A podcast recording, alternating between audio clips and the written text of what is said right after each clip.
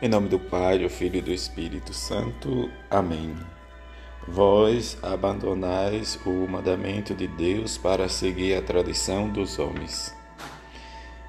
Terça-feira da quinta semana do tempo comum, Evangelho de Marcos, capítulo 7, versículo de 1 a 13. Naquele tempo, os fariseus e alguns mestres da lei vieram a Jerusalém e se reuniram em torno de Jesus. Eles vieram com que alguns dos seus discípulos comiam o pão com as mãos impuras, isto é, sem as terem lavado. Com efeito, os fariseus e todos os judeus só comiam depois de lavar bem as mãos, segundo a tradição recebida dos antigos.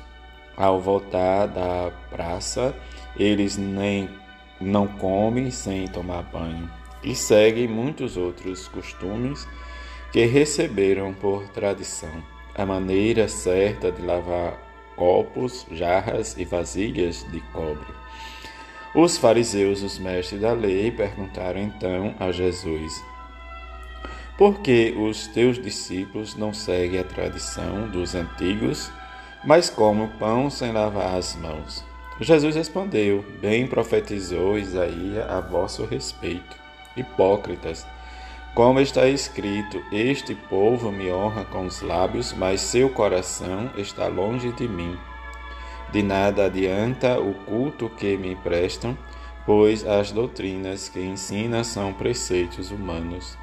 Vós abandonais o mandamento de Deus para seguir a vossa tradição dos homens e dizei-lhes: Vós sabeis muito bem como anular o mandamento de Deus, a fim de guardar as vossas tradições. Com efeito, Moisés ordenou: honra teu pai e tua mãe, e ainda, quem amaldiçoou o pai ou a mãe deve morrer. Mas vós ensinais que é lícito que alguém dizer a seu pai e a sua mãe: o sustento que vós podereis receber de mim é cobran, isto é, consagrado a Deus. E essa pessoa ficaria dispensada de ajudar seu pai ou sua mãe. Assim vós esvaziais a palavra de Deus com a tradição que vós, transmit, que vós transmites, e vós fazeis muitas outras coisas como estas. Palavra da salvação. Glória a vós, Senhor. Nesta terça-feira em que caminhamos juntos com a, junto com a igreja para experimentar o chamado que Deus nos faz para o serviço de anunciar a sua palavra.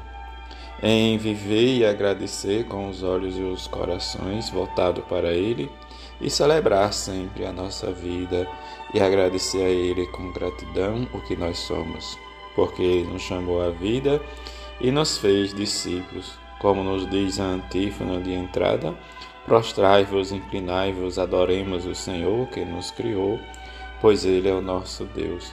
E a oração da coleta que nos chama a atenção para que, diante que Deus nos vele como família e sobre né, seu cansável amor, nos derrame a sua graça e nos guarde sobre a sua proteção.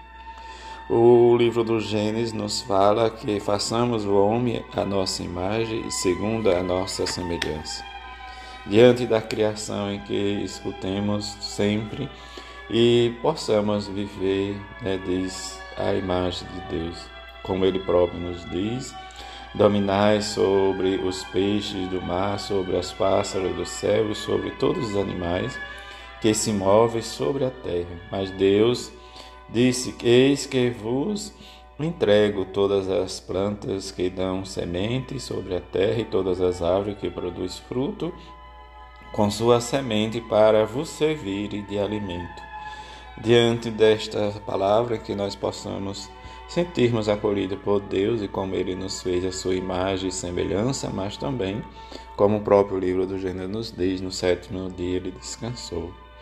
Ó Senhor nosso Deus, como é grande vosso nome por todo o universo.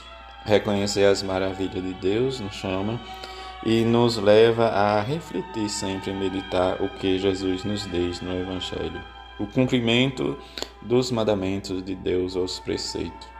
Diante de umas interrogações e observações dos mestres da lei dos fariseus, Jesus leva eles a refletir, porque o importante é viver o preceito do amor de Deus para com e não esvaziar, como ele próprio nos diz, a palavra de Deus. Mas Jesus adverte, diz ainda hoje, cada um de nós, quando fugimos do seu mandamento e do seu amor. Que possamos buscar sempre o mandamento de Deus e não abandoná-lo, por mais difícil ou que nós tenhamos dificuldade, mas precisamos sempre escutar o que Jesus nos diz, para depois não escutarmos deles e chamarmos nós de hipócrita, que abandona, segue, guarda, anula e esvazia a lei, mas que abandona o mandamento para seguir os próprios mandamentos.